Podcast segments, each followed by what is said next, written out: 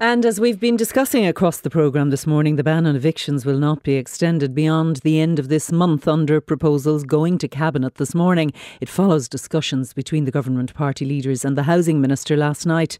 Speaking on his way into the Cabinet a few minutes ago, Minister for Transport and Green Party leader Eamon Ryan said he would bring a memo to Cabinet this morning to allow drones to be taken down at Dublin Airport and also that the new provisions will be introduced to protect renters as the eviction ban will expire expire? It'll take a number of weeks. Uh, Dublin Airport are going to have to lead that. Dublin Airport Police. Uh, it takes a certain amount of time just to get the equipment, train people up, but we'll do it as fast as we possibly can.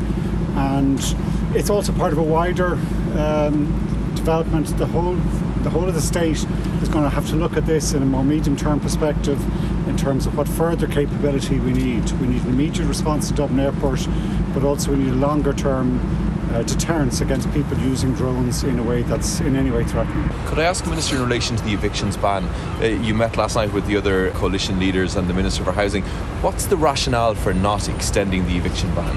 We do have to be careful it doesn't have the opposite effect to what we intend to protect the people in the rented market. You could uh, see it actually seeing it acting as a deterrent for people renting properties uh, and the, the market contracting, rents going up.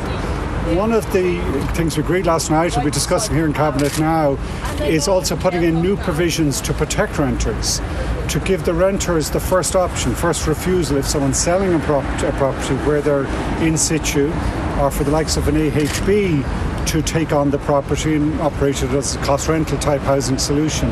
So I think that's a very innovative development. I'm very glad the Green Party were kind of pushing that sort of approach.